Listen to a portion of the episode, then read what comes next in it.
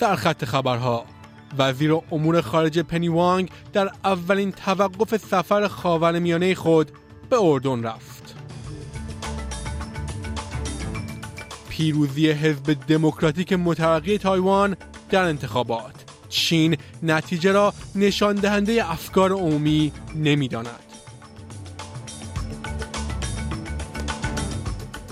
و در ایران حمله موشکی سپاه پاسداران به مناطقی در اربیل عراق و سوریه.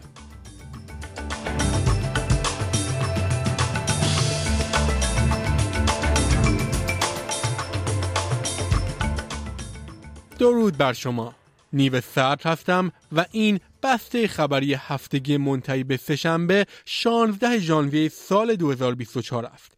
در حالی که سازمان های امدادی همچنان به تلاش برای مذاکرات آتش بس ادامه می دهند پنی وانگ وزیر امور خارجه استرالیا به عنوان اولین مقصد سفرش در خاورمیانه به اردن رفت سناتور وانگ به اسرائیل، کرانه باختری و امارات هم سفر می کند. او قرار است در این کشورها با همتایان خود در منطقه دیدار کند. گروه امداد عفو بین الملل گفت که این سفر باید بر راههایی برای ایجاد آتش بس متمرکز باشد. محمد دوار سخنگوی عفو بین الملل می‌گوید در صد روزی که از جنگ میگذرد شاهد بیتوجهی وحشتناک نسبت به حقوق بشر بوده است سناتور وانگ گفته است که بر موضع استرالیا برای ارتقای کمک های بشردوستانه بین المللی و اجرای قوانین بشردوستانه بین المللی تمرکز می کند. انتظار می رود طرحی دویست میلیون دلاری برای ارتقای صنعت انرژی منجر به کاهش هزینه قبوز برق برای بیش از 20 هزار مستاجر مسکن اجتماعی در ایالت نیو ساوت شود. در این طرح اعلام شده که دولت و دولت ایالتی خانه های قدیمی یا بندی ضعیف را و مکانهایی که خانواده آنها در گرما و سرمای شدید حضور دارند در اولویت قرار می دهند. در این منطقه بیش از 24 هزار مسکن عمومی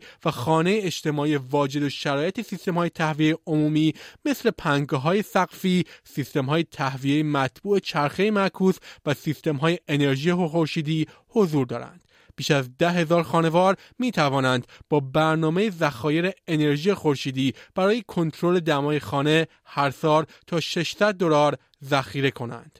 در حالی که صد روز از جنگ اسرائیل و حماس گذشته است تانک ها و هواپیماهای اسرائیلی اهدافی را در جنوب و مرکز غزه مورد هدف قرار دادند وزارت بهداشت غزه می‌گوید که از زمان آغاز بمباران اسرائیل در مناطق تحت کنترل حماس نزدیک به 24 هزار نفر کشته و بیش از 60 هزار نفر زخمی شدند. این درگیری ها در پیش حمله شبه نظامیان فلسطینی به جنوب اسرائیل در هفتم اکتبر شروع شد. حمله که در آن حدود 1200 نفر کشته شدند و 240 نفر گروگان گرفته شدند. در برخی مناطق خدمات ارتباطی و اینترنت برای سومین روز متوالی قطع شده است. موضوعی که کار را برای کمک با آسیب دیدگان پیچیده تر کرده است.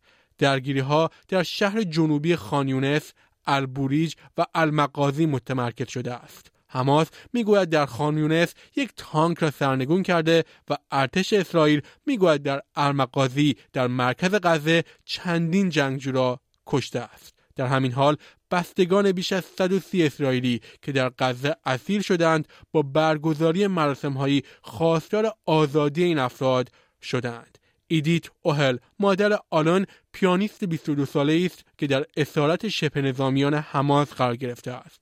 او می‌گوید زمان در حال اتمام است. I want to say that it's been a hundred days today. And time, we don't have a lot of time at all. Time is running out. And I feel that we need to do something now. ماری دوناتسن متولد هوبارت استرالیا اکنون عنوان ملکه دانمارک را به دوش می کشد. این اتفاق پس از آن رخ می‌دهد که همسرش ولیعهد فردریک به عنوان پادشاه فردریک دهم تاجگذاری کرد. در حالی برای در حالی که برای پادشاه جدید ناقوس کلیساها در سراسر کوپنهاگ به صدا درآمد ده هزار نفر در روزی سرد در پایتخت دانمارک برای دیدن این زوج سلطنتی محبوب گرد هم آمدند. در حالی که پادشاه جدید در حال پاک کردن اشکانش بود پادشاه فردریک و ملکه مری هر کدام توسط جمعیت تشویق شدند. در سرتاسر سر استرالیا چندین رویداد در این رابطه برگزار شد. یکی از این رویدادها در رستوران سلیپین در سیدنی برگزار شد جایی که این زوج برای اولین بار در جریان بازی های المپیک سال 2000 سیدنی با هم دیدار کردند. بارنابی جویس نماینده پارلمان از حزب نشنالز در برنامه سانرایز در چنل 7 از اهمیت این رویداد برای استرالیا گفت. Uh, 1901, Australia had a Danish queen, Queen Alexandra, who was married to Edward the uh, Seventh, and went from 1901 to I think 1910. So now Dan- Dan- Denmark has an Australian queen with Queen Mary, and I think uh, we, like the hundred thousand people who uh, flock to see um, flock to see Frederick and Mary go to the balcony. Where you know it's it's great, and it shows, as one of my staff was saying to me, the egalitarian nature of Australia. حامیان حزب دموکراتیک مترقی تایوان مرسوم به DPP پیروزی ویلیام لای در انتخابات را یک پیروزی برای دموکراسی خواندند. آقای لای که در حال حاضر معاون رئیس جمهور است در انتخابات ریاست جمهوری با کسب 56 دهم میلیون آرا بیش از 40 درصد آرا را کسب کرد. او قول داده است که از استقلال عملی جزیره در مقابل چین محافظت کند و ادعاهای حاکمیت آنها را رد کرده است. چین در پاسخ گفت که نتیجه انتخابات نشان دهنده افکار عمومی در جزیره نیست. در تایپه این رای دهنده نسبت به چشمانداز یک دولت با کمتر از نیمی از آرا ابراز نگرانی کرد. اگرچه گفت که این نشان دهنده اراده دموکراتیک مردم تایوان است. I am somewhat concerned about the fact that none of the three parties has achieved a majority in parliament. However, I think this is also another choice made by the Taiwanese people. Since we had a majority in the previous eight years, and now for the next four years, the Taiwanese people have chosen not to have a majority. I trust the new government will continue to work on negotiations and bring another aspect to our new democracy.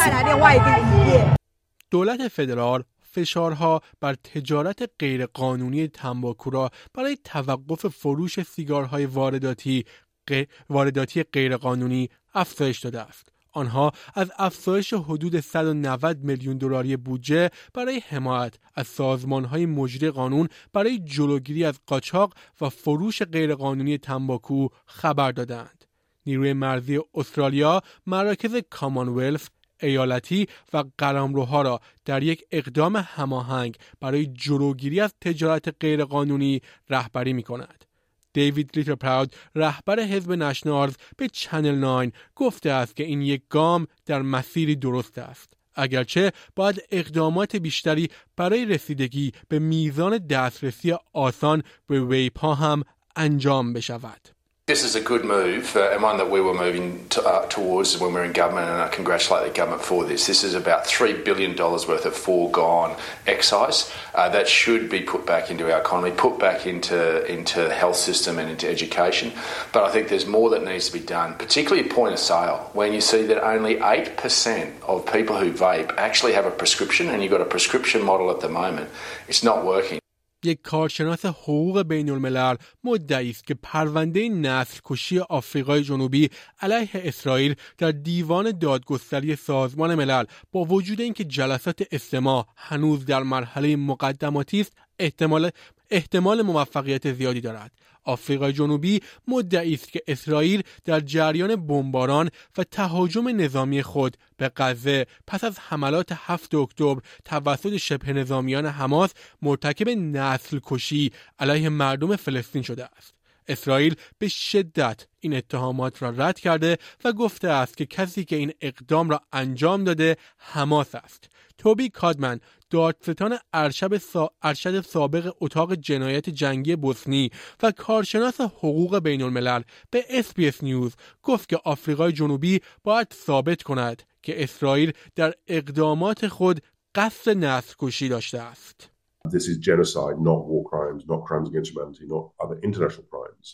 And in order for it to be genocide, there is a requirement to establish that, that there is specific intent to destroy in whole or in part a protected group under the um, Genocide Convention. And so, whilst it may well be war crimes and crimes against humanity, unless you have that specific intent element, then it wouldn't necessarily fall under the Genocide Convention.